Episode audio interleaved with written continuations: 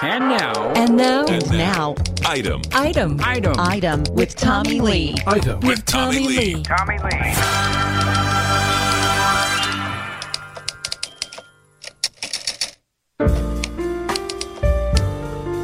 Item. I'm Tommy Lee, and this is the Item Podcast, my random record button for whatever's in my head at any given time. And today I look back at begging to get a job back and then walking away from it to go somewhere that I'd always wanted to live. Oh, yeah, and my life almost completely falls apart. All this as I continue the strange story of my 30 years in radio as that anniversary approaches. So here comes part three of four 30 Years in Radio, Part 3, WIRX Reprise, and The Front Range. Item 118. WIRX became radio station number 2, version 2.0, sometime in late 1998.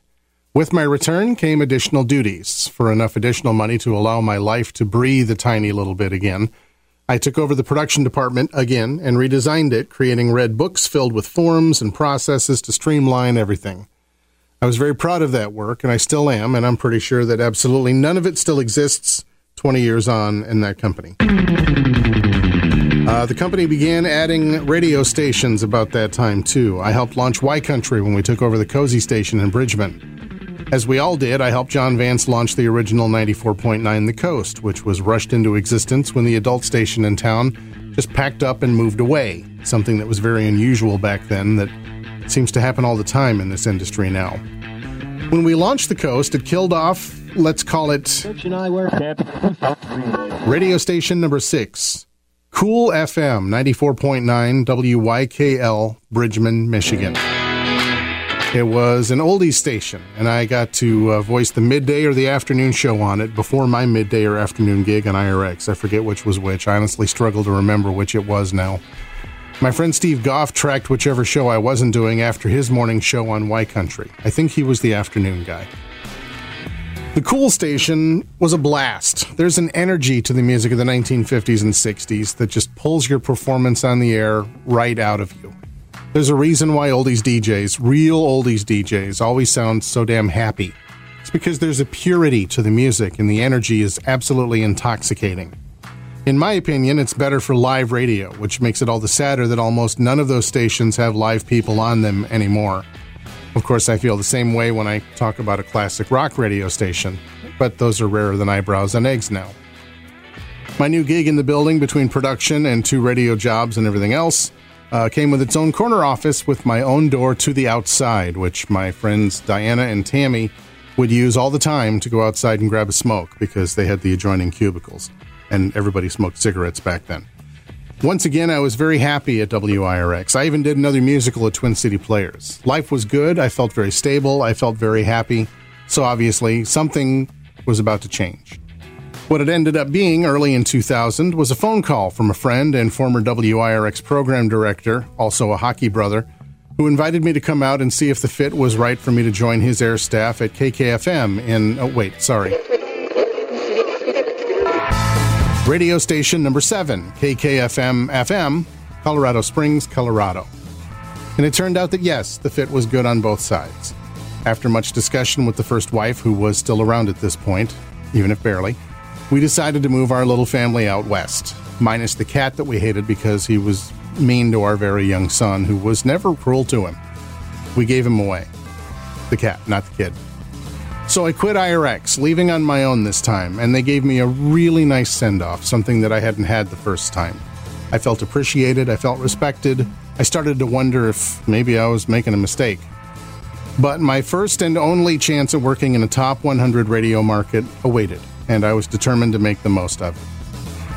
KKFM in Colorado Springs was quite an experience for me. I was doing middays in a market with three and then four rock stations, three of them in the city, playing classic rock. The radio market actually was lively enough in the Springs to justify a weekly column in the newspaper just to discuss what was happening on the radio dial. I was also the imaging director at the stations, responsible for the station ID type stuff on KKFM and our oldie station and our news station, and in theory, the top 40 station. But they mostly did their own stuff, and I focused on the other three. I was given the chance to help out in the newsroom on KVOR every once in a while because I had some news experience, and I struggled to keep up with the imaging part of the job. I had ideas and I did the work, but a lot of what I designed for them ended up being rejected. I'm the first to admit that I probably had the chops for a small or medium market radio imaging job, but imaging a big market station, let alone a cluster of them, was beyond my ability. I turned 30 very miserably and without my family a very short time after I first moved out there. My family arrived in Colorado a couple of months after I did. Things were tense and they just became more so. In February, my marriage was over. In April, when I returned from a vacation to visit a friend down in Tampa, my job was over too. My friend who hired me was the guy who had to fire me. I burned this bridge. I was pissed. I hated that company and I didn't care about being the bigger person this time. Screw them. I moved my entire life, my entire family out there, and everything fell apart. I still feel that way. The company stopped existing 10 years later, and I didn't care. Colorado Springs had a shitload of radio stations in it in 2001, but at that time, in that place, getting fired somewhere, anywhere, turned you into radio poison. Finally, I landed part time work at one of the other classic rock stations in town. Radio station number 8, Mother 96.1. KMOM FM, Colorado Springs. Yep, K Mom. The irony being that one of the big imaging successes that I'd enjoyed on KKFM had come when that station launched.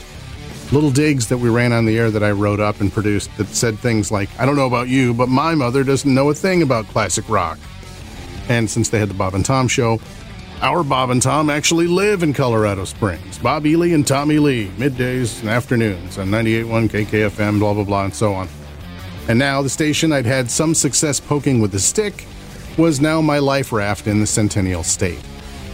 It was part time work on a clear channel radio station, and when you worked for a clear channel station back then in that capacity, chances were that you were going to work for all of them. So enter. Radio station number 9, KCCY, my first country station, and radio station number 10, KVU, KVUU, my fourth top 40 station, and radio station number 11, KKLI. I think those were the call letters. My first easy listening station. And even, get this, radio station number 12, station whose name I can't even remember, in Farmington and Aztec, New Mexico. A clear channel station almost identical to Mother 96.1. I recorded shows and I sent them down the line to them. I did at least a half dozen shows there and never once walked through their door. Okay, I stopped writing long enough to look the station up. It was KZRR FM in Farmington, Aztec. All right. Anyway, between all those stations, I had plenty of hours between them, but it was something just north of starving wage with no benefits because I was a part time employee. And I was now a single father who was still struggling to recover from the financial disaster of five years earlier. Now also dealing with a divorce, I needed the bennies. Colorado Springs was not going to work out. I owed friends money, which was humiliating. I was desperate. I couldn't find a full time gig anywhere. I tried and failed to get a metro traffic job because, let's face it, TV pretty I ain't. And that was the final nail. In July of 2001, my son and I came back home to southwest Michigan, me, my tail between my legs. It was humiliating, but I had to hit the reset button. I'm not looking for your sympathy here, by the way. Please understand that. I'm just trying to put down for the record what's come to pass in these last 30 years of working in radio. So, anyway, I came back to St. Joseph Benton Harbor about 16 months after I'd left to conquer the front range of the Rockies and nearly died on their slopes. I was blonde now, which was hilarious. I was chain smoking, I was depressed, I was drinking too much, and I was desperately trying to piece myself back together. I didn't figure I had much of a prayer at getting a third shot at WIRX, and I was right. But along came the opportunity that has become home, the place that I've spent half of my career at. South Bend would come to the rescue once again, and this time without Hanson and the freaking Spice Girls.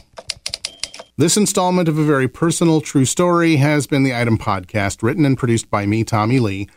It's the Item Podcast. Item comes out now and then, whether it needs to or not, here at Audio Boom, and it's your favorite podcasty type place. Item doesn't follow a regular schedule, so if you want to hear it, subscribe to it. I'll wrap this story up next Wednesday on Halloween, the 30th anniversary of being hired for my very first radio job. Item is part of the Opt In On Demand family of podcasts, now available in special monster cereal flavors. Try the Boo Berry. This has been Item with Tommy Lee.